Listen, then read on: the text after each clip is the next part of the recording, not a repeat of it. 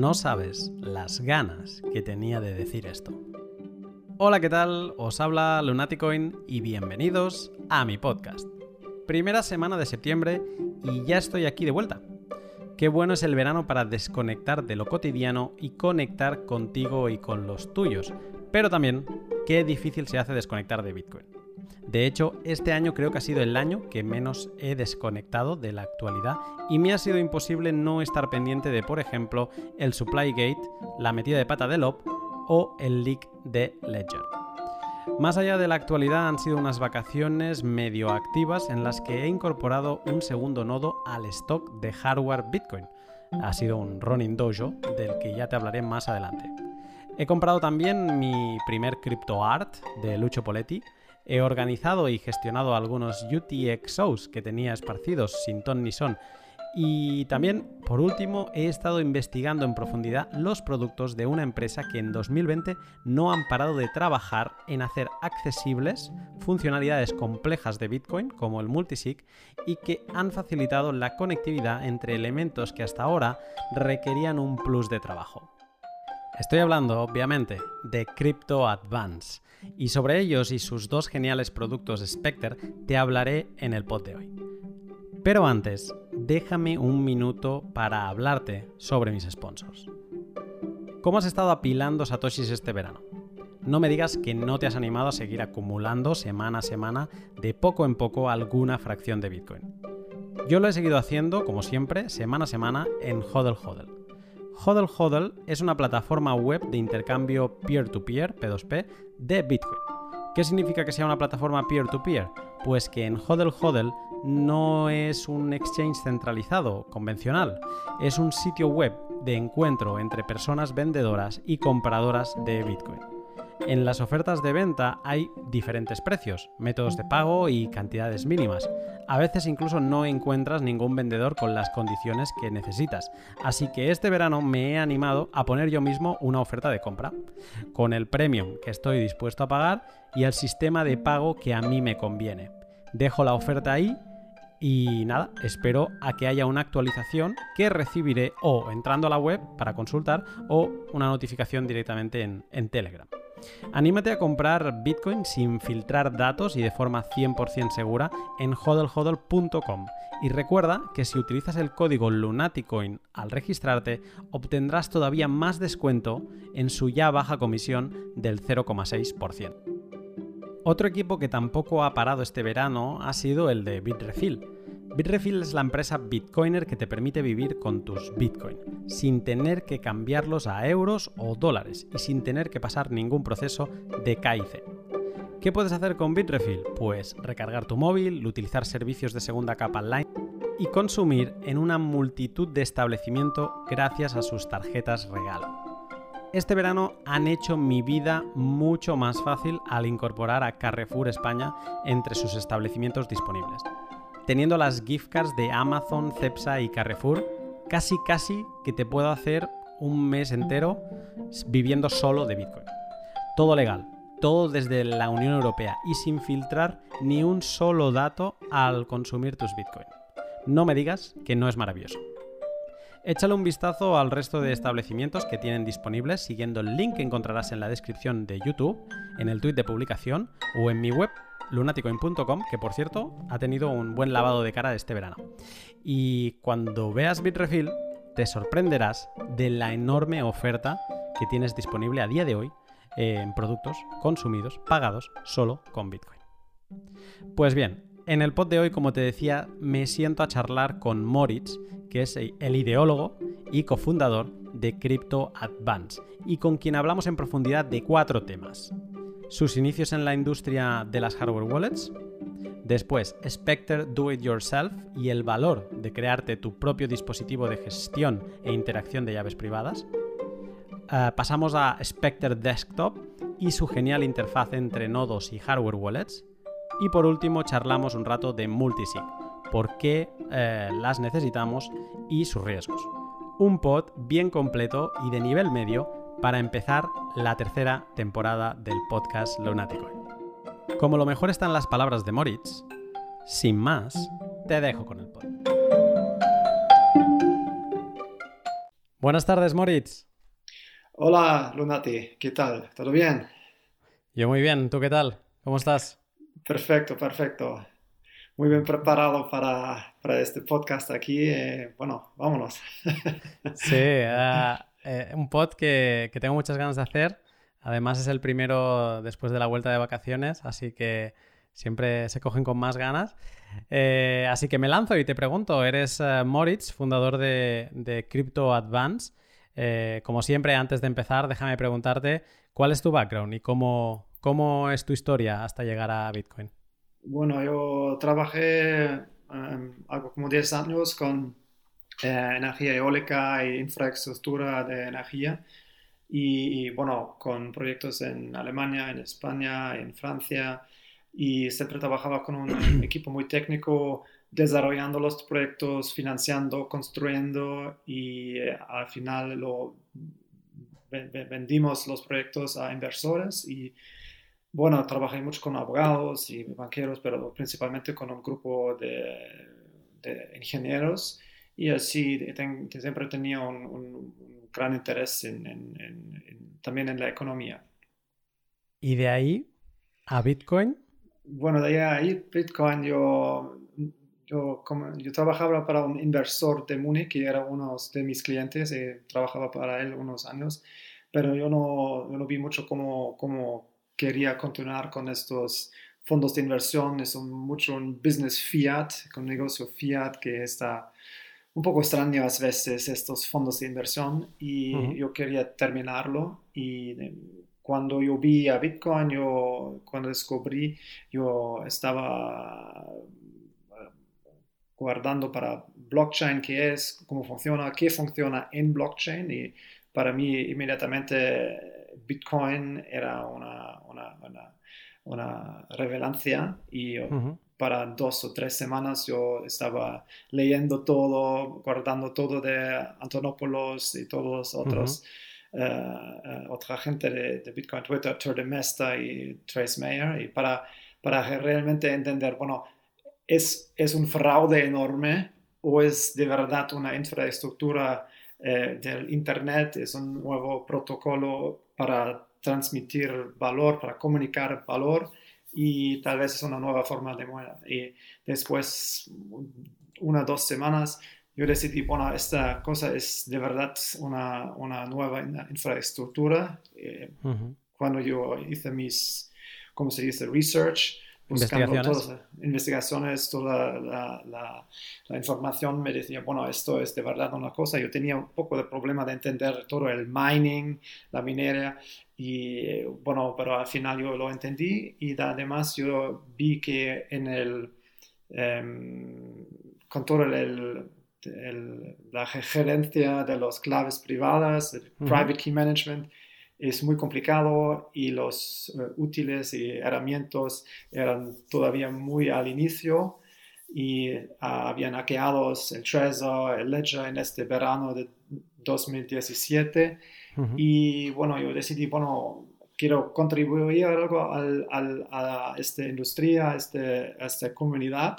porque solo hacer el hodl, solo, solo hodl no es para mí, yo quiero trabajar en este sector y, bueno, hacer un fondo de inversión en Bitcoin o un, un, fondo de venture capital, de capital de riesgo, no es para mí. Yo quiero trabajar con la gente técnica, realmente hay un proyecto concreto.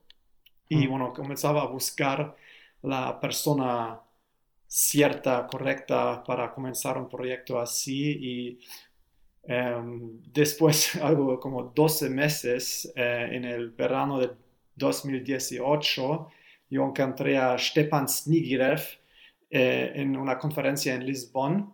Eh, y bueno, es un em, quantum physicist, un, ¿cómo se dice? Un físico cuántico.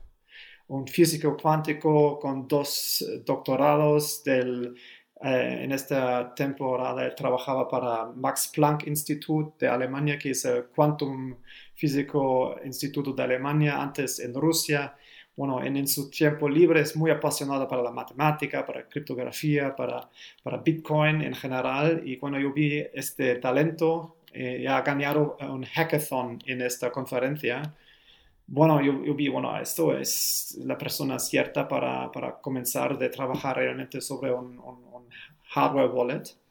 Y bueno, pues comenzamos a trabajar juntos y creamos la empresa y es un cofundador, yo soy cofundador, él es cofundador. Naturalmente él más sobre el, el lado técnico y yo haciendo mucho el desarrollo de producto juntos con él, pero también desarrollo de negocios, todas las relaciones buscando para clientes. Todo este lado es más para mí, pero está, él está ayudándome a, a mí este, en este trabajo, yo está ayudando a él con, con toda esta conversación que tenemos para realmente encontrar un modelo de negocio para, para, para nuestra empresa. Y bueno, hemos hecho mucho progreso en los últimos eh, meses. Sí, sí, te detengo, te detengo aquí porque, porque, bueno, lo decía al principio y ahora lo, explicabas tú, ¿no? Que, que cofundas con Stepan eh, Crypto Advance. Y, es una empresa en la que estáis desarrollando ahora mismo, corrígeme si hay algún proyecto que, me deje por el camino, pero principalmente estáis desarrollando dos productos que me parecen muy, muy interesantes y sobre todo inspiradores en, ideas que, pueden generar. Eh, el primero de ellos sería Spectre eh, Do It Yourself Hardware Wallet, una hardware wallet que te creas tú mismo. Y luego Spectre Desktop, que, es una especie, luego te preguntaré más en detalle sobre ello, pero es una especie de interfaz entre tu nodo y tus hardware wallets. Entonces, tú ahora has hablado que estuviste 12 meses buscando a, alguien con quien fundar eh, Crypto Advance, eh, pero la pregunta aquí que a mí me, surge bastante interés es cómo, cómo decides que quieres hacer, que quieres trabajar en el sector de las hardware wallets, que además es un sector muy cerrado, hay pocos actores y donde, donde ya hay una competencia feroz, digamos. Bueno, eh, bueno, somos bitcoineros o bitcoiners y somos un poco locos al mismo tiempo. Y nos vimos que los herramientas que, que hay, el, Trezor, el Ledger y CodeCard, KeepKey, todas estas herramientas no eran lo que realmente nosotros queremos usar. Bueno, queremos usar un útil o un, herramienta que es más, más user-friendly, más, más amigable. Más, más amigable, más fácil para usar, que tiene también comunicación por eh, códigos eh, visuales de QR y también queremos utilizar nuestro nodo y todo con Trezor no tú puedes utilizar tu nodo, Electrum es bastante complicado, él no es muy amable al, usuario y tienes que operar un Electrum server, eh, todo está no muy bien integrado y bueno, originalmente nosotros queríamos hacer solo otra cartera de hardware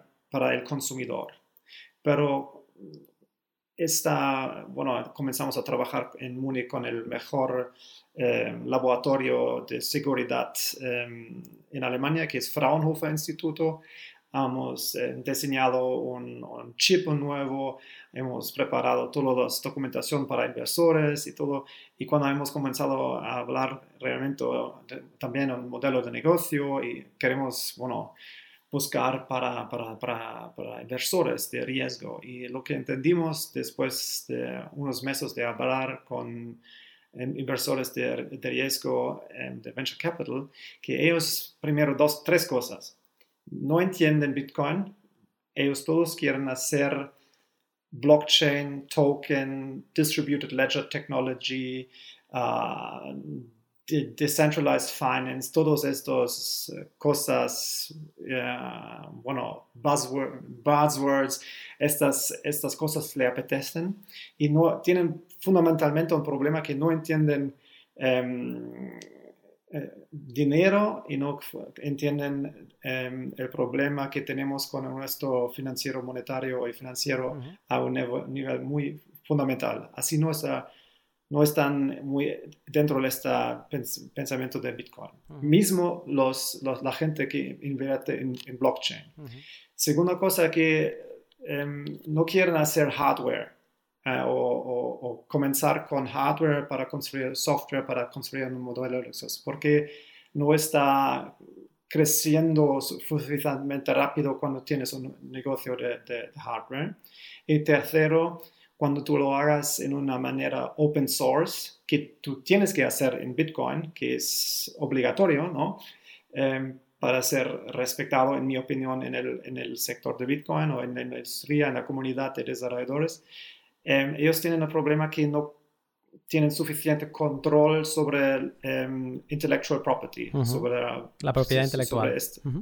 Exactamente, no lo controlan suficiente y así es, eh, eran conversaciones muy interesantes, pero cuando ya hemos comenzado y hemos visto con los recursos financieros que tenemos muy limitados, por yo eh, he comenzado a, pagar el salario de Stepan para que pueda trabajar todo el tiempo sobre el proyecto.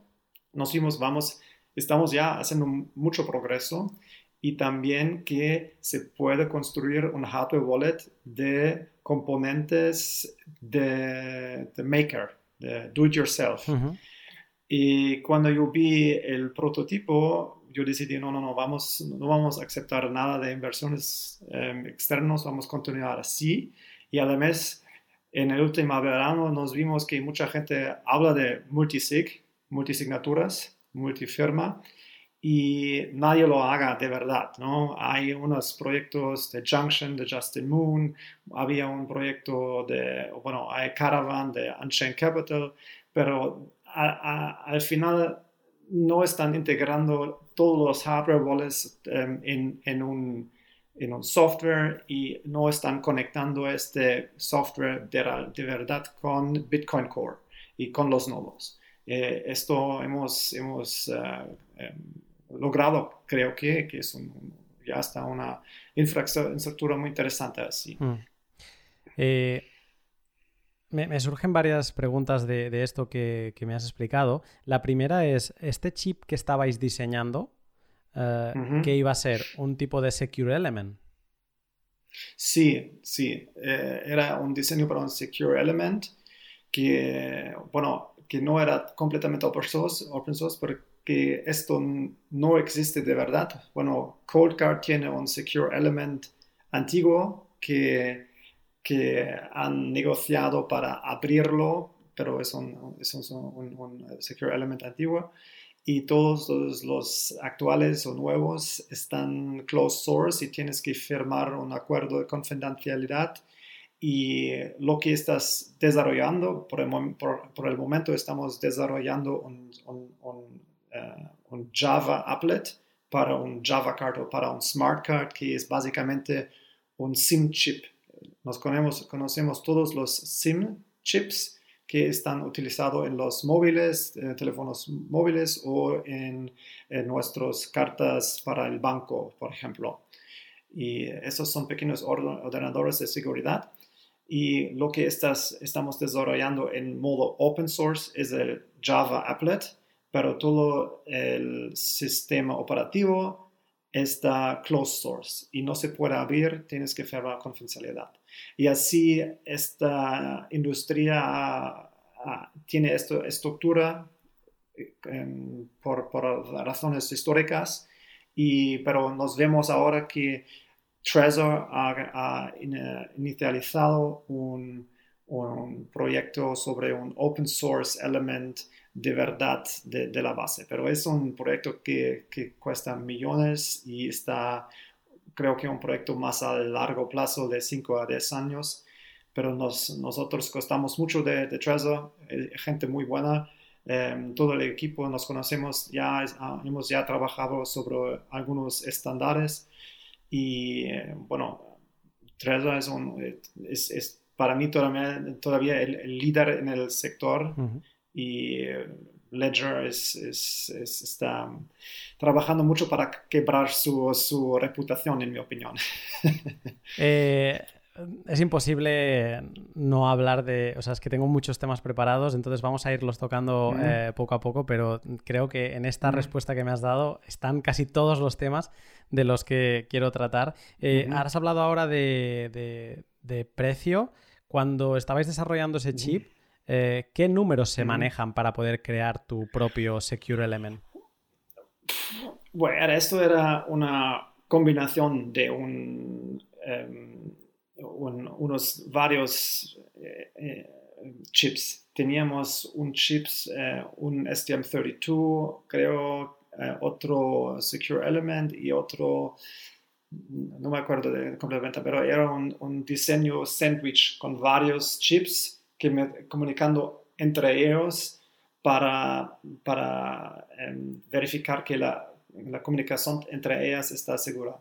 Pero eh, era un diseño muy interesante y nosotros queríamos producir, pero el problema es que si tú vas a, a producir un chip así, tienes que tener mucho Em, capital para prefinanciar la producción y tienes que entrar en un mercado que está muy competitivo con Ledger, con Trezor y con, con otros. Y bueno, em, cuando nos vemos, nos podemos tener más impacto en combinar los, las carteras que ya existen en un, en un, en un multi-signature eh, software y combinarlo con, con los nodos, aquí, aquí te podemos tener mucho impacto con poco capital para la comunidad de, los, de la gente Bitcoin. Y por ahí nos, vamos a producir más un, un, un hardware consumir. Bien hackeado, pero no estamos mejorando de verdad mucho la seguridad, porque cuando nos hicimos nuestras investigaciones, hablamos con este laboratorio Fraunhofer en Alemania y eh, investigando todas las diferentes maneras para hackear un hardware wallet, nos entendimos, bueno, todo puede ser hackeado. Everything can be hacked. Así tenemos que entender, eh, cada, cada hardware wallet tiene todavía vulnerabilidades, pero em, lo que necesitamos, estamos, eh, la solución para nosotros es utilizar varias em, carteras, eh, dispositivos para señalar, firmar realmente una transacción y varios claves. Y combinar esto vamos a aumentar, incrementar la seguridad para, todos. Em, es un poco como proteger lo que va a ser siempre hackeable con multisig. Es gracias a multisig proteger algo que mm, de alguna manera u otra va a ser hackeable, como se ha visto ¿no? en dispositivos Ledger o, Trezor. Con dinero y tiempo todo se, acaba hackeando. Mm, entro a hablar un poco de, Spectre Do It Yourself, eh, esta hardware wallet que hoy me ha llegado la Discovery Board y tengo muchas ganas de, empezar a, utilizar porque sí que he estado trabajando con Spectre Desktop y me encanta. Ahora también hablaremos de ello, pero la Discovery, pues bueno, tienes que esperar a que llegue y, entonces ya, tengo ganas de saltar a ella. Entonces, haciendo un repaso, o sea, vuestra decisión, como bien explicabas antes, es, no, vamos a hacer una wallet que todo el mundo se pueda, una hardware wallet que todo el mundo se pueda construir en casa. Eh, la, la Spectre, en este caso, eh, consta de, cuatro partes, mm, vamos a decir así. Eh, uno, que es lo más principal, eh, que es la Discovery Board, es un poco donde está el procesador y donde está la pantalla táctil con la que interactúas. Una cámara para poder escanear QRs, una tendencia que estamos viendo que es hacia donde parece que va el mercado para hacer más fácil que las carteras sean AirGap una fuente de alimentación, porque obviamente como es AirGap, pues tenemos que alimentarla de alguna manera. Y esta Smart Card que, ahora has comentado un poco del, Java Applet. Eh, ¿Qué coste tiene montar una Spectre? Bueno, el Discovery Bot tiene un, coste de 55 euros. Em, el Wave Shares em, Scanner para los em, códigos QR, una cámara, que tiene mm, creo que 40 em, euros de coste. Em, es, es, más, es mejor que el antiguo cámara que teníamos, que era más caro y menos performante. Esto está, me gusta mucho este Wave, Scanner. Y la batería son 10, unos eh, cables, un poco de adhesivo eh, para, para, para juntar todo son 100, 110 euros en total. Entonces es muy competitivo con, con los otros uh, wallets out there. Mm. ¿Qué podemos hacer con Spectre? ¿Para quién está pensada Spectre? Bueno, Spectre está pensado para um, un, un Bitcoiner que ya sabe usar Trezor, que ya conoce Ledger y todas las otras carteras y quiere Em, mejorar su, su, seguridad en general para, para, para utilizar eh, multisig en, una manera eh, nueva y, y, también es para la gente técnica que le gusta desarrollar con Bitcoin eh, y probar nuevas cosas. Y bueno, es para esta gente, no es, no es un Bitcoin, no, Spectre Do no es para, para gente que ha descubrido el Bitcoin la, la, semana pasada, pero para gente que ya está en el sector unos meses o unos años y sabe muy bien cómo utilizar una cartera hardware wallet y que le gusta experimentar un poco y aprender sobre multisig para, para, para, para estar en, en, la frente la, en el desarrollo, ¿no? Em, tú la has utilizado, eh, obviamente, la, utilizas a diario, entonces eh, te hago la pregunta. Eh, tú también, como decías antes, has utilizado o, te gusta Trezor, sé que lo, has utilizado también antes. ¿qué, es lo mejor de utilizar Spectre? Bueno, es sorprendentemente fácil a, em, a construir porque tenemos un vídeo en Twitter y eh, en YouTube y puedes ver que está fácil a construir en 5 o 10 minutos cuando tienes todos los componentes. Es realmente, yo soy un, un, un, business guy, ¿no? De negocios, no soy nada técnico. Antes de Bitcoin, nada de técnico, ¿no? Y para mí está fácil a, construir y además está muy interesante ver cómo, cómo estás construyendo y poniendo la software y después esta cosa está de vivo, de, vivo ¿no? al inicio lo llamábamos Spectre Frankenstein, porque estamos construyendo un Frankenstein, una cartera Frankenstein, y ya está funcionando y tiene un, eh, es muy amable al, usuario, es muy fácil a, utilizar y esto es una cosa que es casi no imaginable porque tienes, eh, pensas, oh, tengo que comprar un, un Trezor así eh, y además no tienes un, un riesgo muy grande de ataque a la línea de suministro, de supply chain, porque cuando estás comprando los componentes, el vendedor no sabe que tú vas a utilizar estos componentes en, un, eh, en una cartera Bitcoin. Entonces, no hay un, es muy cypherpunk, no sabe la gente que vende los componentes que te, que te, vas a construir. Es un poco como Lego Technic, uh, yo, digo porque estás construyendo una cosa que el vendedor está expectando de verdad. Mm. Esto, esto es, eh, es, es muy interesante porque Mm, yo que trato mucho el tema de la privacidad, eh, incluso he estado reflexionando sobre el modelo de, Trezor o de, Ledger, que estás obligado a pasar por un software propietario, eh, aunque sea open source, pero ah, ah, tienes que pasar por su web al final o por sus servidores en algún momento. Eh, esta gente cubre todo el círculo. Te están enviando a tu casa o a tu nombre a algún sitio esa hardware wallet eh, que luego tú conectas al ordenador a sus servicios, que en el caso de, mm, del Ledger, que es el caso que más eh, domino, Trezor supongo que igual, eh, controlan tus XPub, o sea, controlan todas las direcciones que puedas generar, tienen una visión global sobre ti, saben cuál es tu dirección, saben tu nombre y saben qué fondos manejas, o sea, es una pérdida de privacidad total. Y esto que me estás explicando me, gusta mucho porque al final, como dices, estás cogiendo eh, piezas de hardware que tienen otros propósitos o que son de propósito general. La, Discovery Board, por ejemplo, que no sé si sabes qué otros usos tiene. Bueno, es un Discovery Board para gente que le gusta desarrollar, no sé, en, en un makerspace y Stepan creo que mi cofundadora lo ha utilizado en Max Planck Instituto Max Planck para construir unos experimentos y necesitaba pantallas para, para, para eh, optimizar unas unos, eh, instalaciones.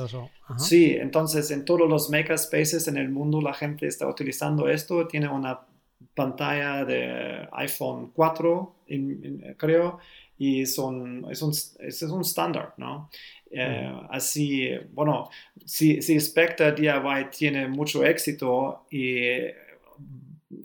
la gente va a comprar un montón de, de, estos Discovery Boards, naturalmente, pero si puede utilizar Spectre Desktop, eh, Spectre Do It Yourself, también con otros Discovery Boards. No, en mi opinión, se puede usar. ¿no? Estamos usando este STM32 Disco Board, pero eh, se puede utilizar también otros, um, otros Discovery Boards. Y eh, lo que digas es perfectamente correcto porque um, creo que Ledger cobra los primeros 200 um, addresses, direcciones de tu Ledger para preparar transacciones y todo. Y Trezor creo tiene tu XPub, tiene tu, tu, clave público y eso es muy malo. Bueno, eh, la gente de Trezor está muy cypherpunk y, sabe bastante bien qué está haciendo, pero no creo dar a, nadie mi, mi, mi, clave público para que, porque yo quiero proteger mi, mi, privacidad, claro. Y como nos hemos visto en los, unas semanas pasadas, Ledger era hackeado y ha perdido un millón de direcciones de email eh, em, de sus clientes y algo como 10.000 direcciones físicas. Que, entonces, un, hacker tiene estas informaciones. Básicamente va a intentar de venderlo en el darknet. entonces, el darknet sabe quién son los clientes de Ledger. es, es, un desastre, ¿no? Y bueno, y si nos vamos a ver cómo, cómo podemos mejorar esta situación, también estamos hablando de multisig, porque ahora la persona, el Bitcoiner, tal vez tiene su clave en casa, la persona que tiene la lista de los emails puede identificar a la persona y puede pensar en un ataque pero si tiene el Bitcoiner una construcción, una configuración multisig, tiene un clave, una clave en casa, otra clave en otra casa, otra, eh, otra clave eh, en, em, en, un, eh, en, un, banco, en un depósito o tal vez con una empresa como Unchained Capital. Em, está muy complicado para, para, atacarlo como de manera en línea o en una manera física. ¿no? Eh, y además, si vamos a usar multisig, también estamos en general reduciendo el riesgo de ataque a una línea de suministro. ¿Qué quiero decir? Es si em, yo quiero atacar una línea de suministro y tengo, no sé, 10 treasures o ledgers y me voy al laboratorio y preparo con otro clave o no sé qué y yo lo mando a, a, el víctima, em, no sé si el víctima mañana va a comenzar a utilizarlo en un multisig. Entonces, tengo comprometido un, una cartera de tres entonces no puedo ladrar, eh, ¿cómo se dice? O robar eh, los Bitcoin porque necesito otra signatura, otra firma de otro em, dispositivo, de otro y no, y no vas a saber que y no vas a saber que tienes un multisig porque no vas a saber que se ha creado un multisig con esa PubKey. Exactamente, exactamente. Ah, no, hasta que se gaste de ese multisig, entonces se publique en la cadena de bloques esa, esa PubKey, o sea que vas a, utilizando, como bien dices, eh, una llave en una multisig, te, te, proteges de, un posible ataque a una única wallet. Eh, es, que de multisig también tenemos que hablar. Así que te voy, a preguntar ahora, voy a, voy a intentar acabar con, con Spectre Do It Yourself, porque ah, es curioso que cuando analizas la, industria un poco, por ejemplo el caso de Ledger o, o, Colcar, tienen un esquema de interno a nivel chips. Antes hemos estado hablando un poco sobre el Secure Element, eh, pero eh, tanto Ledger como Colcar utilizan un, esquema dual chip, donde tienen un chip de seguridad, que es el Secure Element, eh, que tiene algunos estándares de seguridad o están creados para eso, para guardar información sensible y que sea difícil extraerla incluso con ataques físicos. Y luego tienen un chip de, propósito general, eh, que es donde hacen cálculos, en el caso de de Colcar pues tienen todos los cálculos criptográficos, los hacen de forma abierta y en el caso de Ledger no, es simplemente para controlar la pantalla, los botones y el USB, porque todos los cálculos en, su caso se hacen también eh, dentro de, ese Secure Element. Claro, hablando de, la Discovery Board, un, pues una, una board de, propósito general. Claro, ¿qué, esquema interno tiene Spectre? Es, es un único microcontrolador, entiendo, ¿no? Eh, sí, sí, es un microcontrolador general por dentro, em, comparable a lo que está utilizando Trezor. Y el em, problema con el Trezor es que no tiene protección contra ataques de hardware. Entonces, si una persona como em, muy técnica, como Stepan o la gente del, laboratorio de, de Ledger, tiene un Trezor o también un Spectre que no tiene un Secure Element por el momento, em, pueden extraer el clave privado que está por dentro del Trezor. Em, y bueno, em, Ledger, ellos tienen mucha experiencia con hardware y su arquitectura de hardware es muy bueno porque están controlando también creo que la pantalla está controlada por el Secure Element, que es una, una arquitectura bastante buena. Y bueno, CodeCard tiene su arquitectura con SD card y, el, la clave está en el Secure Element guardado, pero las operaciones son en otro chip, pero no protegido en, en este sentido. Bueno, nosotros estamos trabajando en un Java Applet con un Smart Card y estamos preparando un, ¿cómo se dice? Um, conectador con una cámara y con un reader, que es Smart Card Reader, ¿cómo se dice eso? Sí, como un lector de tarjetas. Exactamente. Estamos preparando un Java Applet para una tarjeta y estamos, bueno, por el momento es eh, cuando apagas lo um, Discovery Bot, te vas a borrar cada vez la clave privada. Y bueno, tenemos un modo reckless, de, irresponsable.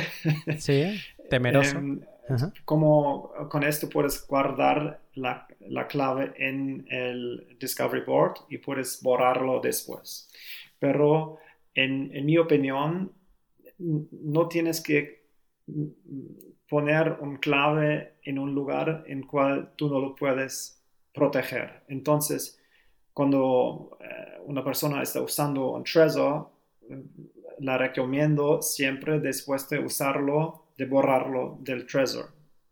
De no dejar tu, clave con, mucho Bitcoin en el Trezor. Y la próxima vez, cuando tú vas después dos meses o tres meses, vas a utilizar de nuevo em, tu Trezor, puedes colocar un clave para um, un clave con poco Bitcoin en él um, um, para, para hacer un teste, para, para hacer el actualización del software, hacer una transacción de teste, una pequeña transacción para, para tener un Trezor que está actualizado y pronto para usarlo para otro, eh, otra clave con, em, con el, el, gran montón de, de, Bitcoin tuyo, ¿no? Así, em, y después de utilizarlo, solo borrarlo em, para que no tenga un, un, una, una, clave privada.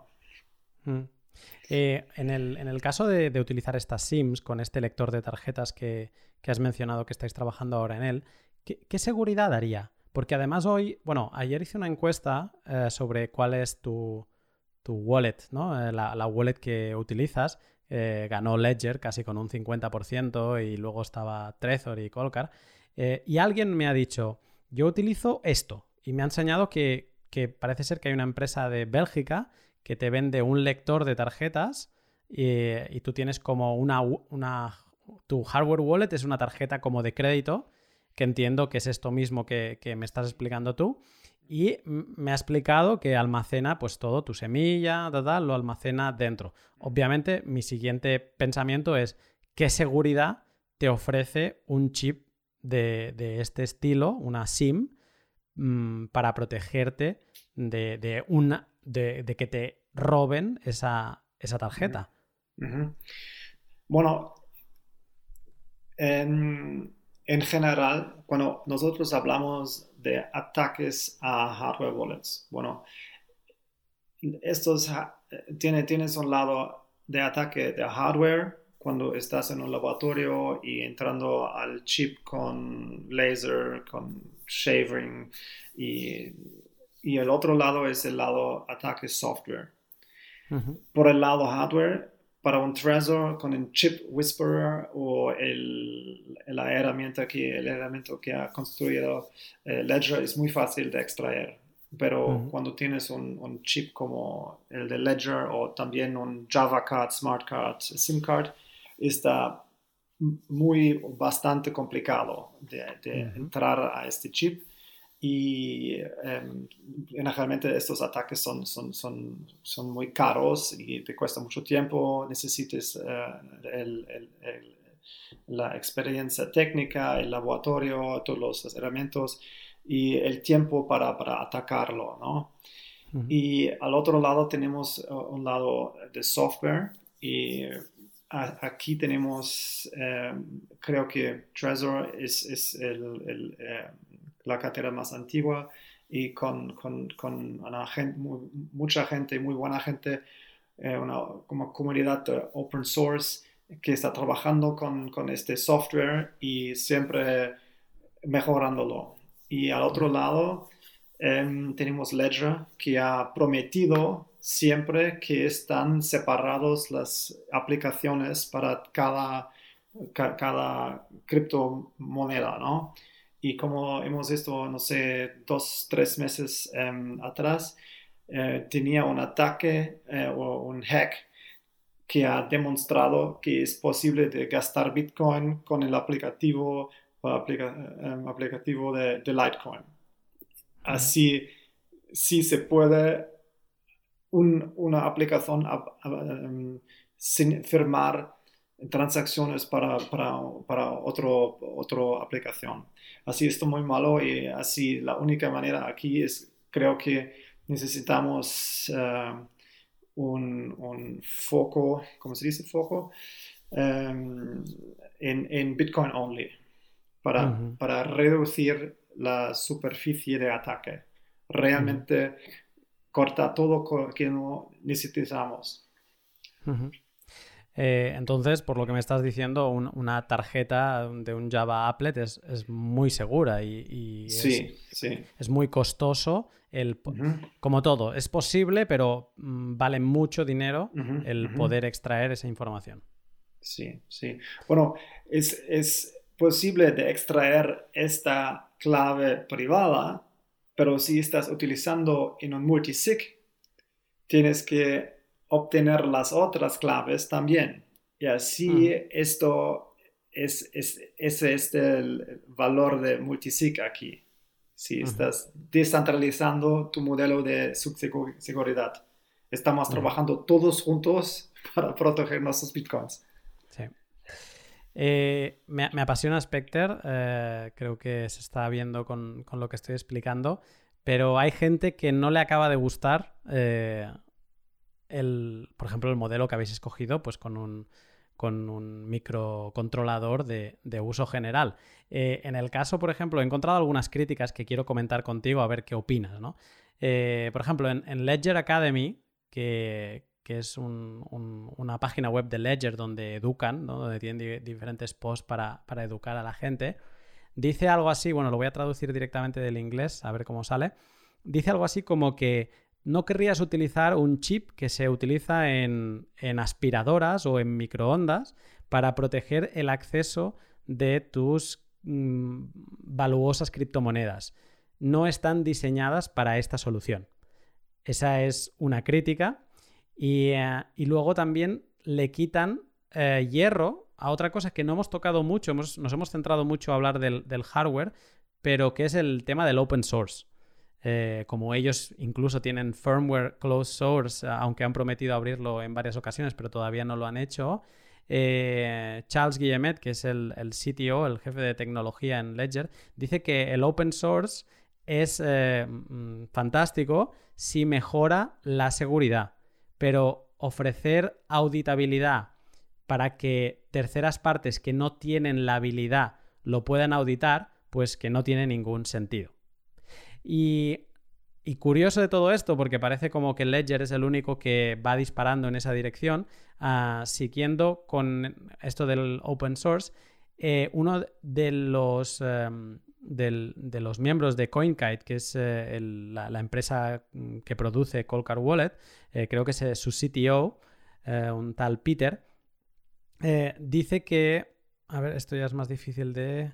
Dice algo así como que no cree en la promesa de, que del open source en cuanto a que hay muchos ojos mirándolo, porque dice que bueno, que pueden ser ojos amateurs y programadores amateurs que no, que no dominen la, la materia.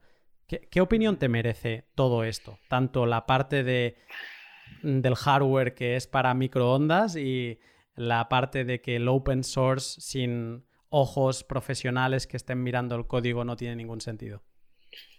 Bueno, creo que un microprocesor de un procesador que está utilizando para microondas o para no sé qué, em, estas cosas del consumidor, Sí, bueno, si tienes una línea de suministro eh, y la gente que vende o, ataque la línea de suministro sabe que está utilizado en un, aplicativo Bitcoin, eh, claro que, está reduciendo mucho la, seguridad, pero creo que um, Trezor está utilizando estos chips y eh, funciona muy bien y están, tienen varias maneras para proteger, para, protegerse, ¿no? Em, creo que es la manera cypherpunk de realmente eh, utilizar estas componentes generales para, para, para aumentar o construir una, una, una, una cartera muy segura eh, con multifirma, ¿no?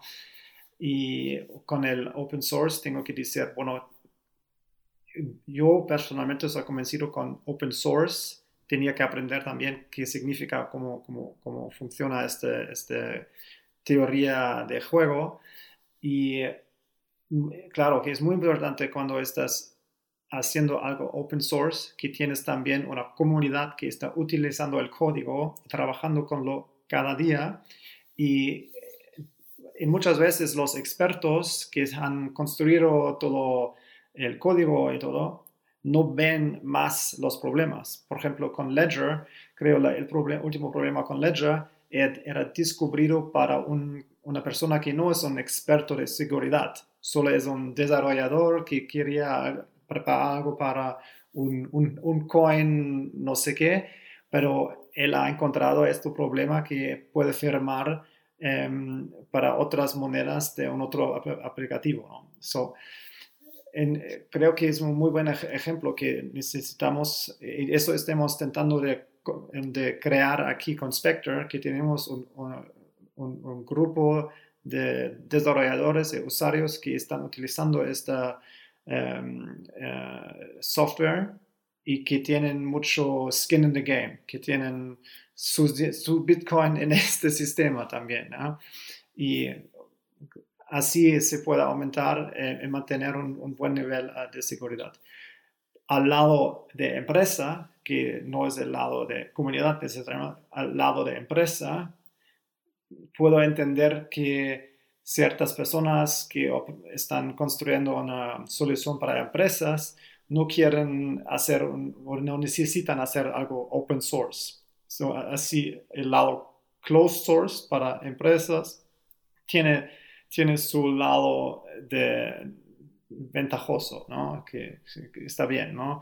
Y Ledger es una empresa que viene mucho del sector de seguridad y la gente, los creadores de, o los cofundadores vienen de este sector. Y al otro lado, Trezor viene mucho del lado cypherpunk y son dos filosofías muy diferentes. Siguiendo con, con, esta palabra, cypherpunk, eh, por lo que hemos hablado, tener una hardware wallet más hacia los cypherpunk. Estamos hablando de, eh, Spectre, estamos hablando de Trezor. Eh, en ambos estamos comprometiendo esa seguridad física que la estamos, por otro lado, protegiendo, como tú decías, eliminando la semilla del dispositivo cada vez, guardándola en, en, una pequeña SIM o, como tú decías, utilizando un multisig para Mm, distribuir eh, esa, esa protección. Entonces, estamos como condenados a si queremos ser cypherpunks, a tener que estar borrando constantemente la semilla y yo le llamo rehidratar, ¿no? Porque la, semilla la tienes en un papel y está seca, no, no, no puedes hacer nada, no puedes operar con, con el protocolo de Bitcoin, es, es dumb, ¿no? Es, es dummy. Eh, entonces tienes que estar hidratándola constantemente. O sea, no nos queda otra alternativa que pasar por ese proceso constante. Bueno, lo depende del, montón de la gente está protegiendo, ¿no? Eh, cuanto más Bitcoin tienes, cuanto más eh, paranoico te, vuelves.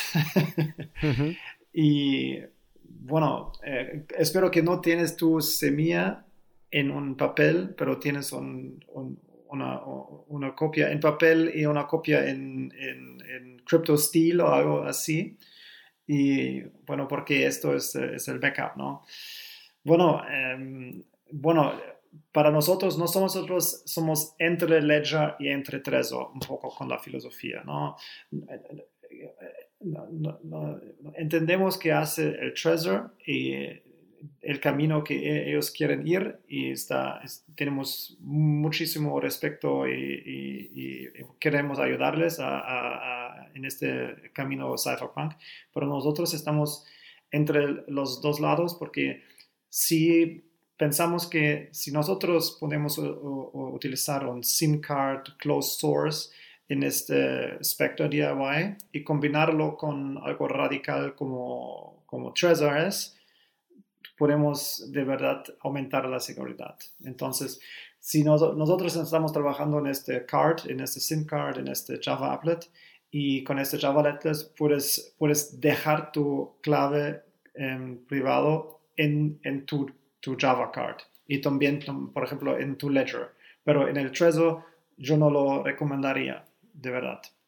Y también a, mí personalmente me, me gusta a rehidratar, como has dicho, em, eh, la clave privada porque así yo, yo, tengo que colocar primero un, poner primero un, clave de teste, hacer la actualización y todo y después tengo una cartera pronta para, para, utilizarlo. No quiero colocar directamente o hacer una actualización con mi clave privada directamente, no, no. Em, creo que es, es, solo mi opinión sobre best practice, mejor práctica para hacerlo. ¿ah? Y también por el momento no estamos en un momento en cual tenemos que utilizar Bitcoin todo el día para pagar para nuestra caña en, la, en el bar y o tenemos que tener acceso a esto. Es un, es un store of value, es, ¿cómo se dice en español? Store of value. Un almacén de, de valor almacén de valor en desarrollo.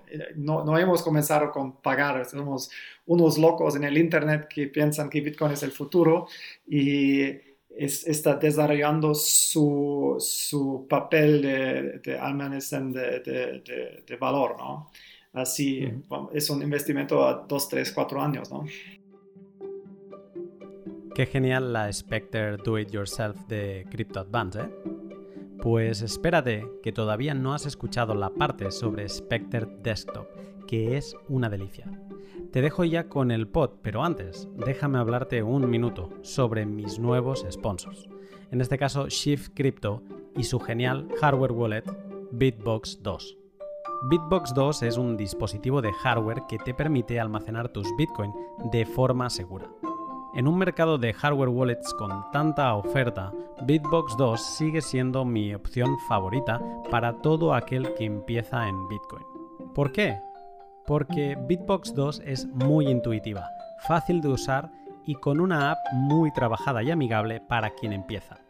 Sus controles físicos son una delicia y eso de tocar botones que no existen le da un punto premium feel posibilidad de guardar copias de seguridad en su ranura micro SD. Eso también es un punto. Y luego también combina características que podríamos llamar duales que la hacen muy versátil. Tienes la posibilidad de utilizarla en dos plataformas. Eh, la puedes utilizar en PC o en móvil gracias a su conexión USB-C. Te viene en dos sabores. Puedes escoger la versión Altcoins o la que a mí me gusta, que es la Bitcoin Only. Tiene dos niveles de conocimiento. Es ideal para principiantes, pero con todas las funcionalidades que un pro quiere en una hardware wallet. Y luego tiene una arquitectura dual eh, que mezcla lo mejor de los dos mundos. Por un lado, el open source, el código revisable por todos para ver que la criptografía está bien aplicada y que no hay ninguna puerta trasera. Y también un secure element para proteger alguna clave eh, criptográfica, no la semilla, esto es importante, para darle seguridad física a tu dispositivo. La lista es larga, pero mientras dure el sponsor voy a aprovechar este minuto para irte contando más características de Bitbox 2. Es verdad que son mis sponsors, pero también es verdad que es la wallet que he recomendado a toda mi familia. Échale un vistazo a su web siguiendo el link de la descripción y verás qué bien luce Bitbox 2. También te dejo una review eh, que hice, un extenso análisis hace casi un año y donde podrás ver cómo es esa app y, cómo se interactúa con esta magnífica hardware wallet. Y ahora sí, sigamos con Spectre Desktop. Eh, entonces, ah, salto a hablar de Spectre Desktop, que esta, esta parte de vuestro desarrollo sí que la he estado probando estoy bastante fascinado y con ganas de, seguir investigando.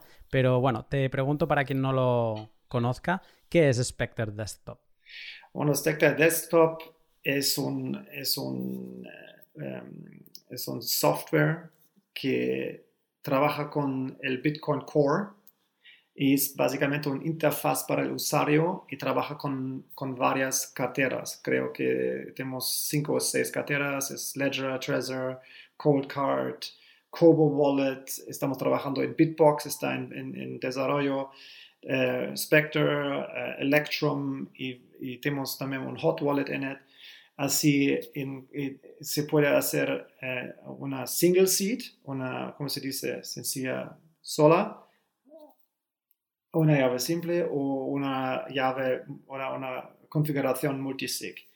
Y lo que hemos de, verdad enfocados es eh, de tener una interfaz que está fácil a utilizar. Entonces te, vas a colocar em, tus llaves públicas en, eh, en, el, software y después vas a construir o eh, lanzar una cartera. Estás construyendo la cartera y está de interfaz más simple como un, un, Electrum y bueno, estamos desarrollándola, pero como solo pones tus llaves públicos y eh, estás em, operando con tu nodo, está bastante seguro. Ya con el multisig creo que es una, una oferta muy interesante para, para de verdad utilizarlo como, como cartera multisig.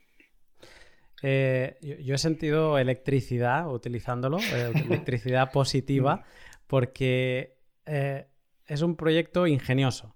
es algo que que está bien pensado porque no te das cuenta que lo necesitabas hasta que lo utilizas, ¿no? Y cuando lo utilizas dices, wow, eh, ¿por qué? Eh, yo voy a explicar mi experiencia. Primero de todo porque al principio yo no entendía qué era.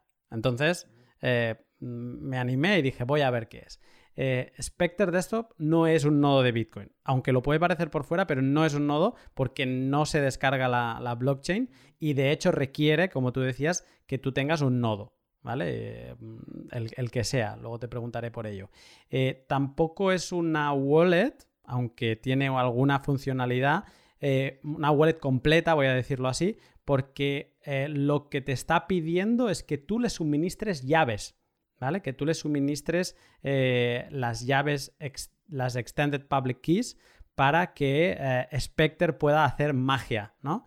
Y, es, es, eso, es una, una una interfaz entre debajo el nodo y encima las hardware wallets. Mucha gente le pasa como me pasó a mí la primera vez que me descargué el Bitcoin Core, eh, se me sincronizó la blockchain y, estaba yo delante de Bitcoin Core, nos mirábamos y decíamos, ok, pero ¿qué, hago, no? Y, encima eh, hay una cosa que creo que, puede ser un error de principiante seguramente, pero eh, empiezas Bitcoin Core, se te hace una wallet y te da la sensación como que tener un nodo es tener una wallet y están como pegados, ¿no? Es como la misma cosa. Cuando no, un nodo es un operador, te permite utilizar un número enorme de wallets y simplemente te, es, una herramienta para conectarte al, protocolo de Bitcoin o, o, tú ser parte del protocolo de Bitcoin. Y Spectre es como el paso número dos, así como tú antes decías que eh, Spectre Do It Yourself es una hardware wallet para alguien que lleva un tiempo en Bitcoin, pues eh, a ver, sí, obviamente, si te, si te, estás planteando tener tu nodo Bitcoin y te descargas eh, Bitcoin Core, yo creo que todo el mundo debería, su paso número dos, debería ser instalar Spectre, porque es... te habilita, o sea, es, mm. es como tener un número de teléfono y un teléfono Nokia antiguo o tener un smartphone, ¿no? Un smartphone te habilita a hacer muchas más cosas con tu número de teléfono y esa es, eh, un poco la, sensación. No, sé si tú, a ver, obviamente, ¿qué vas a decir tú, no? Pero no sé si lo ves igual que yo. Bueno, cuando yo vi la primera vez aspecto Do It Yourself y Spectre Desktop, eh, yo, yo estaba choqueado de básicamente porque hemos hablado de lo con Stepan y se fue a su laboratorio y volví con el prototipo y yo dije, bueno, eso es, vamos para, para hacer esto y nada otro. Y porque yo también tenía esa sensación de, bueno, soy Bitcoiner, tengo que operar un nodo. Y te estás operando un nodo con un ordenador en la esquina y te vas y digas, hola, nodo, todo bien, pero ¿qué, ¿qué haces con tu nodo? Eh, todos estaban, no sé, los, la gente del, podcast, Peter McCormick, eh, Trace Mayer, los maximalistas, siempre hablaban, tienes que operarlo y tienes que verificar tus UTXOs, tus bitcoins en tu nodo. Pero ¿cómo hacer? Eh, está, está impenetrable para mí y con toda la gente que yo hablé, bueno, la gente técnica sí lo hace, pero para el Bitcoin normal como, como lo hace, ¿no? Y al otro lado yo tenía estos hardware wallets que eran hackeados o nosotros tenemos, y tenemos, queremos combinar esto en una manera para hacer dos cosas, en mi opinión. Aumentar, mejorar la privacidad. Nosotros queremos tener nuestras claves privadas en nuestro nodo, en, no, en el nodo de un fabricante de carteras o otra gente, no. Nuestra infraestructura, vamos a verificar en nuestra infraestructura eh, con nuestras claves eh, públicas nuestros bitcoins. Y al otro lado, ofrecer al bitcoiner de hacer primero una, un, un hardware wallet con comunicación QR, que haya eh, ha hecho Kobo Wallet, pero es un producto chinés. La gente, gente muy buena, en mi opinión, Lixin es una, trabaja mucho con Stepan, está muy constructivo en nuestro Telegram grupo, muy buena persona, pero es un producto chinés y nosotros queremos más un producto do it yourself también, con un QR scanner. Entonces, esta comunicación con códigos QR también es genial, es súper interesante. Y además, trabajar con los otros carteras, otras carteras de, de, em, de, hardware. Nosotros tenemos que trabajar juntos y yo, yo personalmente quiero usar un Ledger y también mismo que no me gustan, eh, encantan tanto, quiero usar un Ledger, tal vez, o un Trezor. Así aumentar la seguridad y la privacidad y además con esta estructura incentivar al Bitcoiner de realmente usar un nodo. Ahora tengo un incentivo para el Bitcoiner de usarlo. Él quiere mantener su privacidad. Es un incentivo muy, muy fuerte y esto, esto está en desarrollo decimos. ¿no? Creo que en seis meses o doce meses esta va a ser normal de operar su nodo.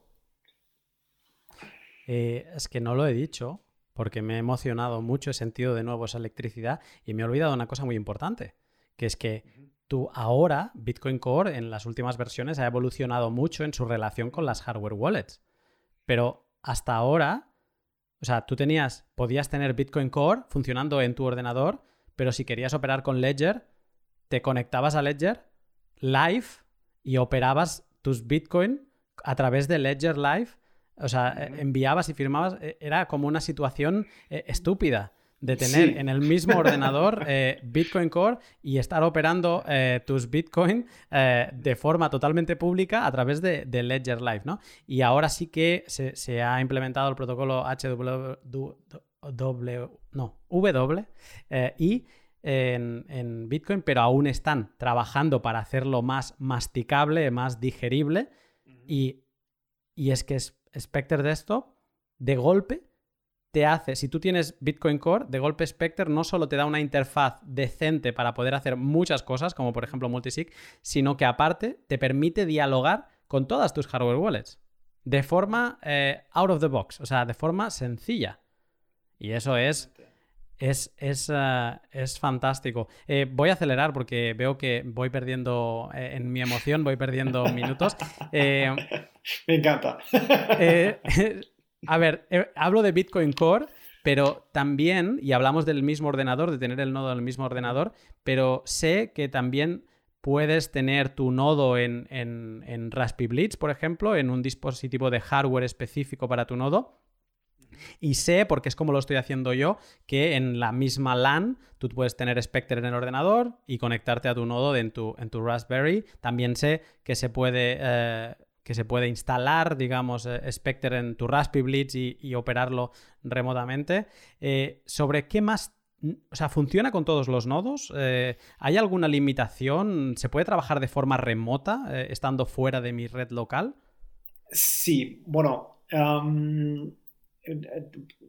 estamos, tenemos Spectre en MyNote y en Raspberry Blitz. Y no sé qué por qué MyNote ha incluido a nosotros, pero tal vez le gustaba el, nuestro Spectre Desktop. Y pero con Raspberry Blitz, que también es, es, es, un proyecto de Berlín, creo, que son alemanes y nos encontramos en Londres en una conferencia y un contribuidor nosotros, de nosotros, Kim, que es eh, uno de los Spectres, eh, hablaba con Rootsol y con Fulmo y ellos decidieron, bueno, es súper útil, vamos a colocarlo en, eh, en, en, Raspberry Blitz y así teníamos, recibimos más atención de, los, de la gente que usa Raspberry Blitz y MyNote. Estamos también trabajando, creo que, Noodle pero está, está muy agradable de usarlo de, esta manera. Em, como yo entendía, Stepan, no, sé exactamente, pero em, a través del Tor, del Tor Network, se puede em, acceder o tener acceso a su nodo que está operando Spectre a través de un, Onion website. Entonces, tú puedes estar en tu eh, hotel en Madrid, no sé qué, y tu nodo, tu Raspberry o tu MyNode es en tu casa en, en, España, en otro lado, y puedes acceder a, preparar una transacción, preparar la transacción no firmado y después te vas a em, em, firmarlo con PSBT. Entonces, uh son realmente, este HWI es una, una HWI en, Bitcoin Core, era muy importante para el desarrollo de, Spectre y además em, todo el PSBT, the Partially Signed Bitcoin Transaction, PSBT, es muy importante para toda la, la de firmar Em, transacciones con em, em, QR códigos. Así, claro, se puede usar en estos nodos y de forma remota. Pero está en, desarrollo, decimos, eh, pero ya, está, ya está operacional, ¿no? Eh, hacéis muchos claims, muchos, eh, bueno, anunciáis como estamos en desarrollo, esto es un work in progress, pero animo a todo el mundo que lo pruebe eh, porque es que está muy avanzado. O sea, yo creo que está. Sí, sí. Está, sí, está, está, está, muy avanzado, de verdad. Estoy utilizándolo ya unos meses y, bueno, está a veces un poco lento en, el, en el, canal de, de, la comunidad en Telegram. Hay varias preguntas eh, y estamos. Eh, Em, buscando todas las preguntas frecuentes y bueno, y si alguna persona tiene interés de contribuir o tiene, está operándolo y tiene una, una idea cómo mejorarlo, todos bienvenidos eh, y, estamos, estamos muy felices de, si, si la gente le, le, gusta el, programa, y, pero estamos aquí em, montándolo. Hablando de, las hardware wallets que se pueden conectar, em, bueno, eh, solo hago una pequeña introducción, que es que en las wallets HD, que son las uh, Hierarchical Deterministic, eh, que ahora casi, bueno, casi todos los que tenemos una wallet de Bitcoin son este tipo de, wallets que utilizamos, que se va generando una dirección nueva cada vez, pues de una única private key o semilla podemos generar diferentes extended public keys que a su vez mm, derivan infinidad de direcciones públicas que son las que conocemos, las que enviamos a alguien para que nos envíe Bitcoin. Estas Extended Public Keys, con ellas puedes derivar direcciones, pero no puedes firmar. Por lo tanto, no puedes hacer transacciones, es lo que comentabas ahora. Te permite montar transacciones, pero a falta de firma, que son las PSBT, eh, Partially Signed Bitcoin Transactions, me parece que es lo que significan las siglas. Eh, en Spectre es un proceso muy divertido. Eh, si no has tenido mucho contacto con las Extended Public Keys, porque Spectre te pide, ¿no? Quieres conectar un, hardware wallet, un ledger, un Trezor, conéctalo, ¿no? Y en el momento en que lo conectas, le dices, o sea, detectar llaves por USB. Y en ese momento te aparecen en pantalla, pues creo que son, lo normal son 8, que creo que son Em, como cuatro, o sea, mm, dos, que una es la mm, pay, la pay to script hash y luego es la, la SegWit eh, native y luego las dos multisig y luego lo mismo pero en testnet. Y, y, de golpe dices, vale, pero esto no es una dirección de Bitcoin, ¿no? Eh, esto es la Extended Public Key.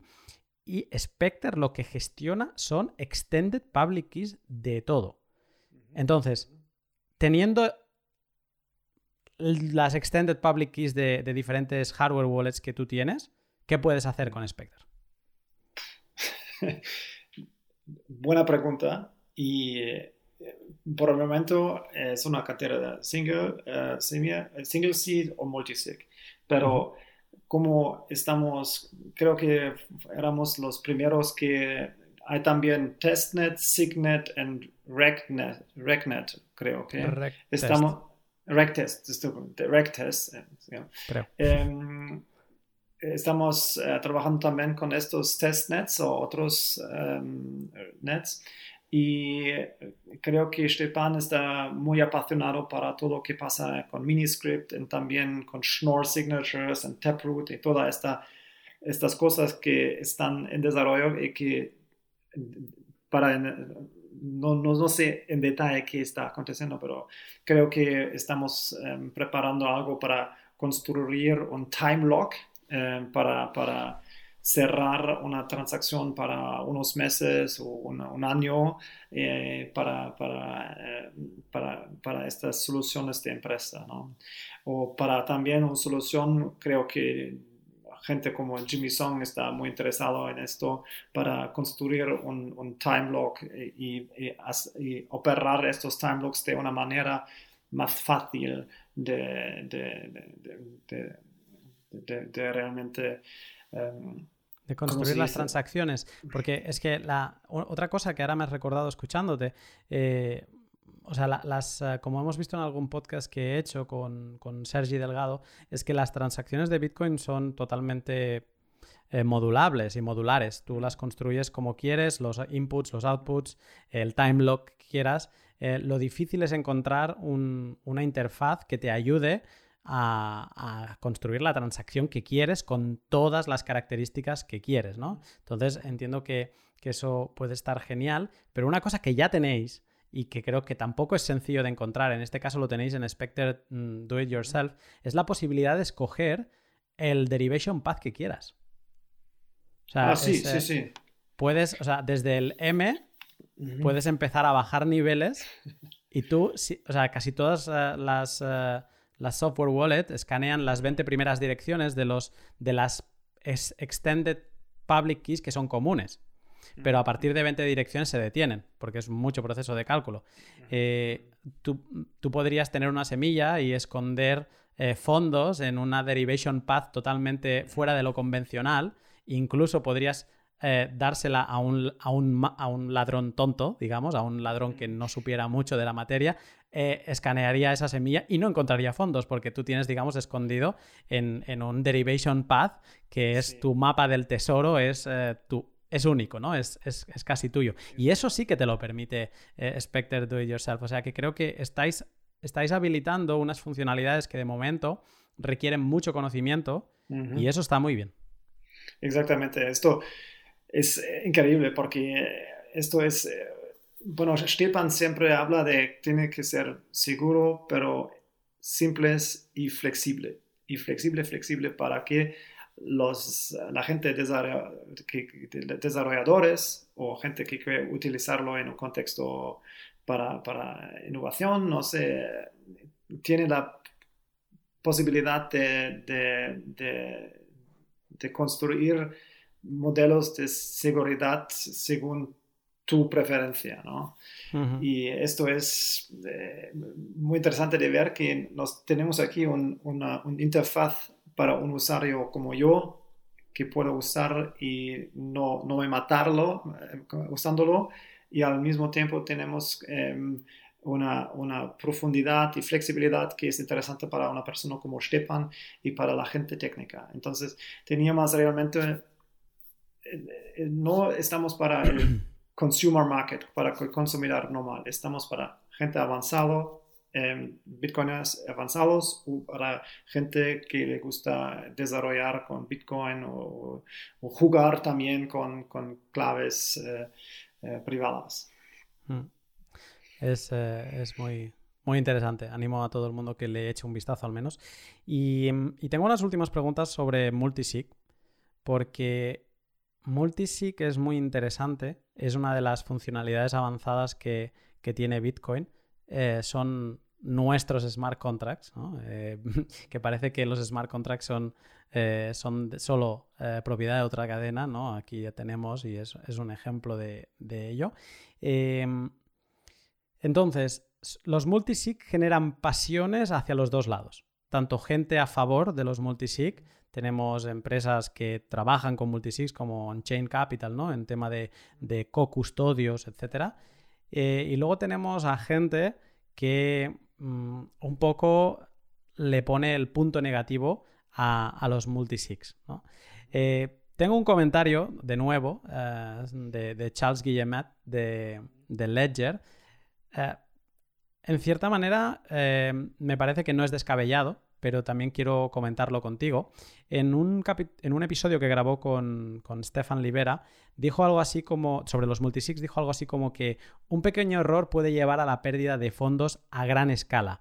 Y esto es muy preocupante para mí. Creo que las multisig añaden complejidad y la complejidad es el enemigo de la seguridad. Así que si de verdad quieres utilizar una multifirma utilizando un hardware wallet, has de saber lo que estás haciendo y sus riesgos. ¿Son las multisigs un enemigo de la seguridad? Mm. Em, claro, como complejidad es, el, enemigo de seguridad y multisig es un poco más complejo que single seed. De acuerdo, ¿no? Pero yo creo que eh, que está realmente aumentando la complejidad de una interfaz de una cartera hardware wallet son los shitcoins. ¿ah? Si, si, si, vas, si te vas a, a, las altcoins, no sé, no, shitcoins para mí, ¿no?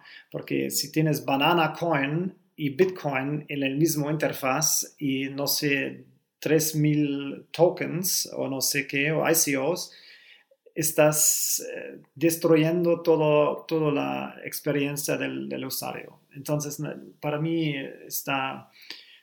Eh, y claro, cuando estás utilizando claves privadas, tienes que saber de lo que estás haciendo. Entonces, tú no vas a comenzar con un multisig, vas a comenzar con un single seed, con un, montón más pequeño de Bitcoin. Si te tienes 5000 euros en Bitcoin, eh, está suficiente de utilizar eh, un, móvil desconectado tal vez o un hardware wallet.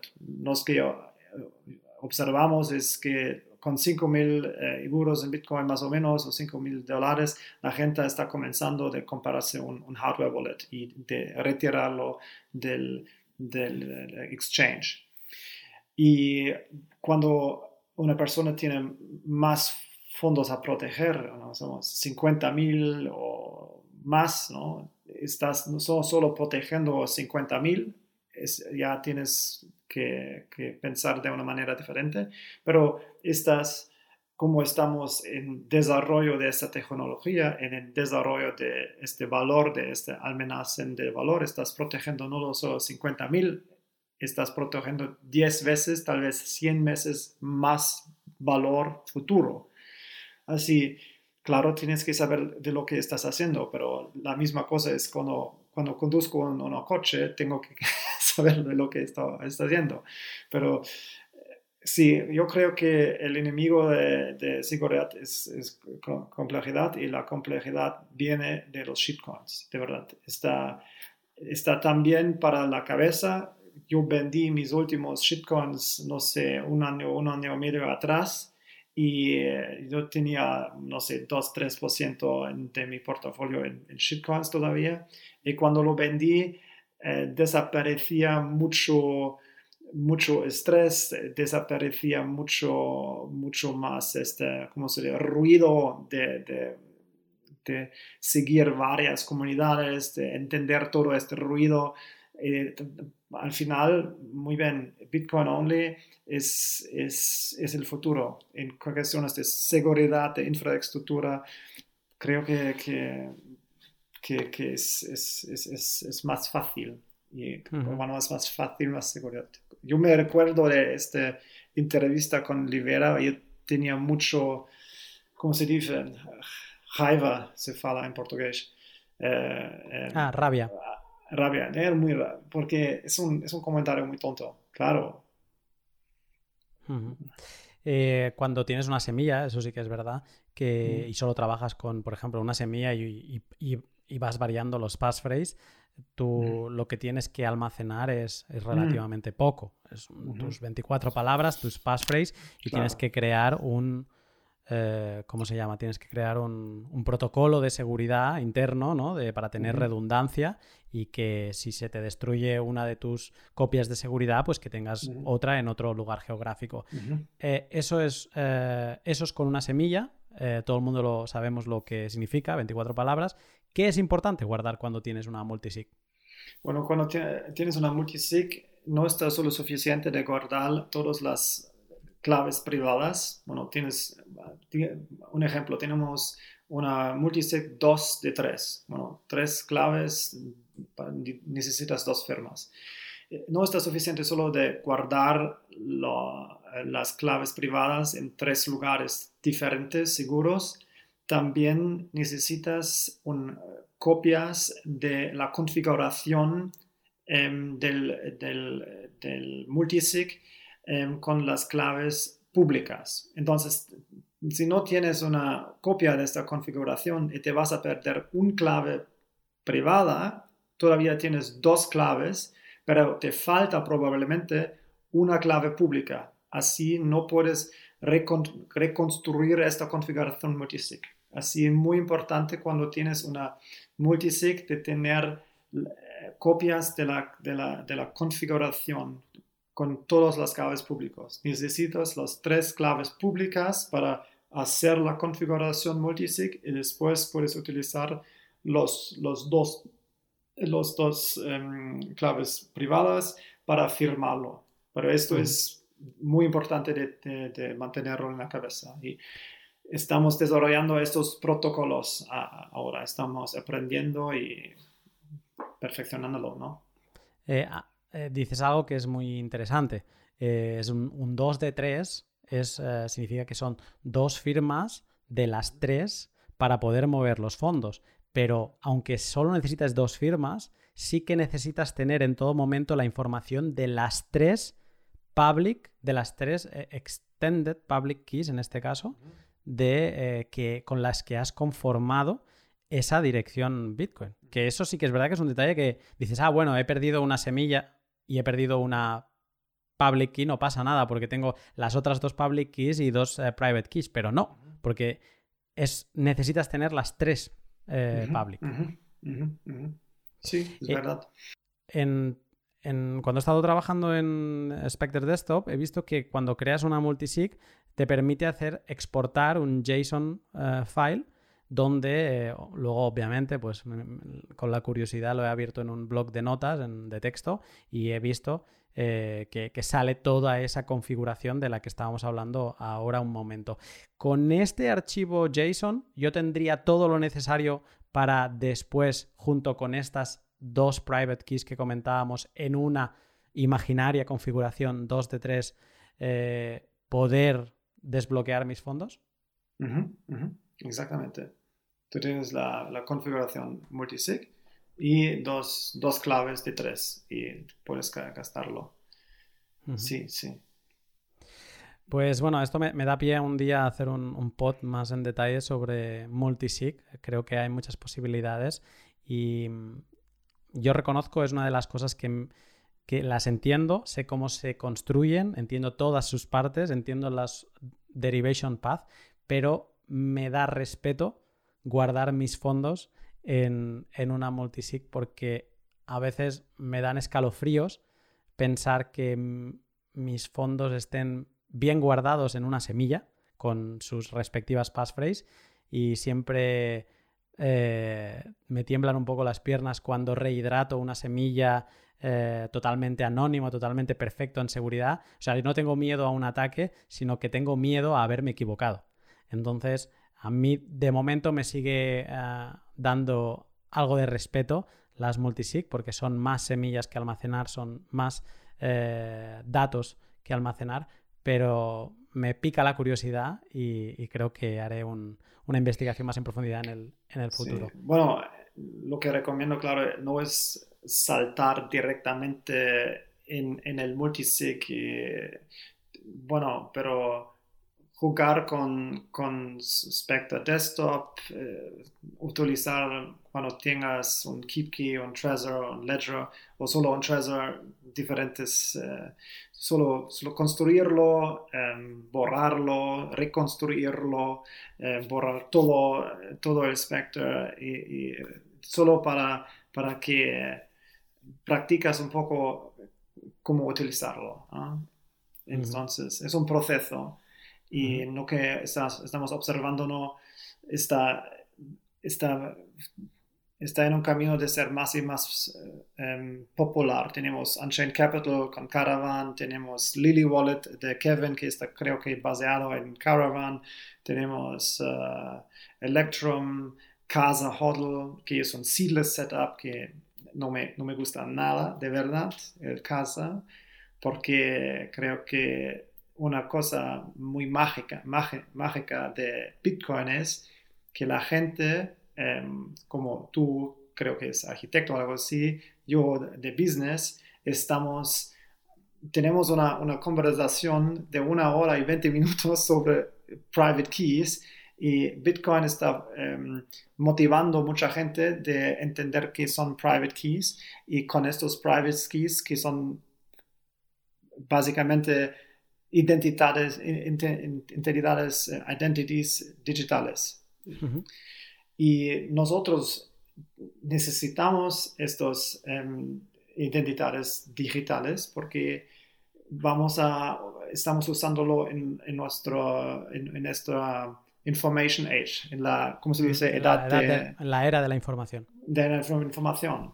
Y cuando estamos observando um, que está, por ejemplo, eh, muy fácil de falsificar videos y, y, la voz. Entonces tenemos este fenómeno de, de um, deepfakes y está muy barato. Entonces, si, no sé si sigues a eh, Giacomo Zucco, pero Giacomo Zucco está todo el tiempo en estos deepfakes. Está, está, está, dos, tres años atrás era muy caro de preparar un video así, millones, y ahora son dos chicos en, un, en una bodega, no sé, están preparando algo así y, y haciendo estas, estas eh, jokes, estos chistes, ¿no? y, pero, ¿qué está aconteciendo? Mañana tenemos, o en los próximos meses, tenemos una elección en los Estados Unidos y con seguridad vamos a tener un video de Trump o de Biden o de otros políticos, de señora Merkel, que dice alguna cosa imposible. Entonces, estamos perdiendo la visión que es la verdad en el Internet o quién ha dicho qué.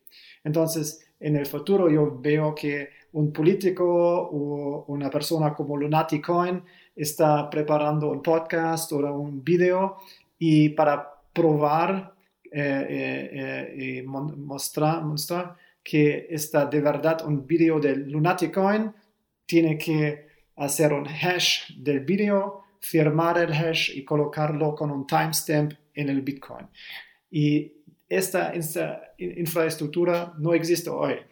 Entonces mañana vez tenemos un video de, de señora Merkel que está hablando completamente tontería y nadie sabe de verdad es la señora Merkel o no ha dicho qué ha dicho. Entonces necesitamos estos identidades digitales, los private keys, para, para eh, para, para tener una visión y una perspectiva clara qué es, qué es, qué es verdad y qué es no verdad, en mi opinión.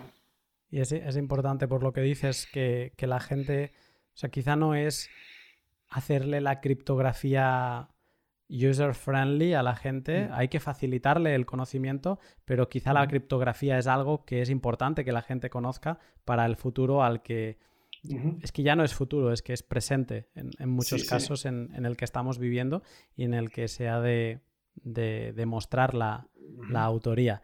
Eh, te haría alguna pregunta sobre algún tema que ha sucedido últimamente de casa, eh, de, sobre todo con Lob, pero ah, con Lob y con otros miembros de, la comunidad, Elena, eh, Samson. Pero mira, tengo dos preguntas para terminar. Llevamos, como bien dices, una hora ya casi 30 hablando y me voy a guardar ese tiempo para, hablar de, dos preguntas que me parecen más interesantes. Eh, una, open source, no vendéis hardware wallets porque como bien dices, eh, la gente los compra de... Yo lo he comprado de tiendas de, de, de Estados Unidos, de China, diferentes lugares. Eh, por lo tanto, tampoco se os puede filtrar bases de datos, que eso es un punto importante, porque no, no vendéis nada, o sea, absolutamente no tenéis base de datos de, usuarios. Eh, código abierto, no vendéis. Eh, ¿Cuál es vuestro modelo de negocio? Muy buena pregunta. Y bueno, hasta ahora es un, una... No tenemos, bueno, tenemos un cliente de Italia, una empresa de custodia que quiere una firmware y hardware específica, especialista para nosotros, específico para de nosotros. Y lo que desarrollamos es un, son soluciones para empresas que están operando eh, eh, Bitcoin, que tienen una solución empresa Bitcoin.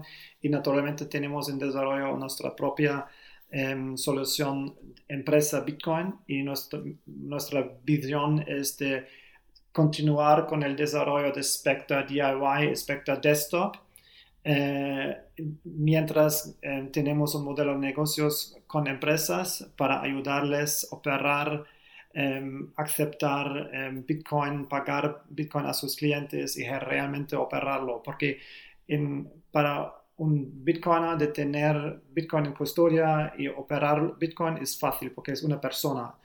Y para, pero para una empresa está muy complicado de tenerlo en custodia, que son las personas responsables, que tienen las claves, cómo operarlo, cómo aceptar los pagamentos, cómo, cómo gerenciar realmente esta escasez digital. Entonces tenemos un producto en desarrollo aquí y está, bueno, muy importante ahora de, tener el producto Spectre, Spectre DIY Desktop en el mercado o, no, o en la comunidad y tener este proyecto open source.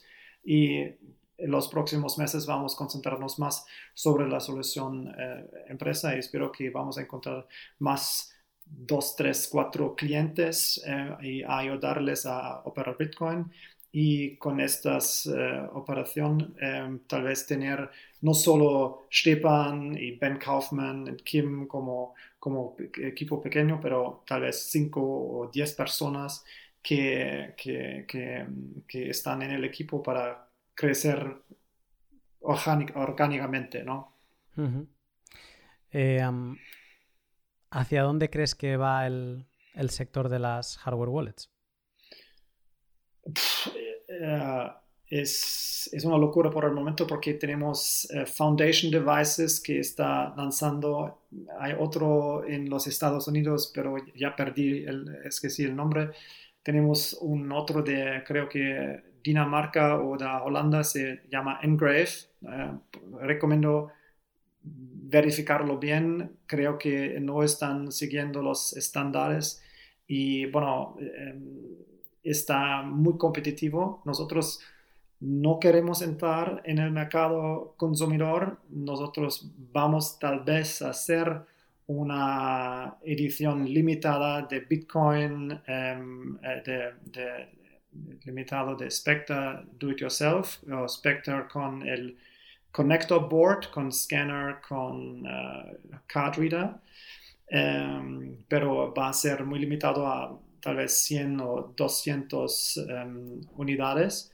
Y bueno, creo que vamos a...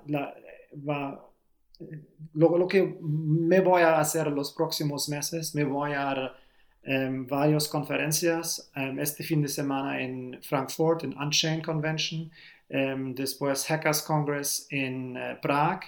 Y, y, también para una reunión de Bitcoiners en, las montañas aquí en Alemania y me voy siempre con un, con un bag, como se dice, con una bolsa de discovery boards, de baterías, de scanners y mucho adhesivo. Y me voy a, esta conferencia a decir, bueno, tú no quieres construir tu propio hardware wallet en cinco minutos. Y me, voy a, a, a dejar la gente construirlo para que vean que es más simple que ellos piensan, que es sorprendentemente fácil operar, está, está feo, es un Frankenstein, pero el, la pantalla iPhone 4 está súper bien, el, la cámara está, funciona bien, está, es, es, es, algo especial y creo que vamos a tener un impacto importante en el mercado de hardware wallets. Tal vez no vender mucho, pero tenemos, vamos a tener un impacto muy fuerte con certeza.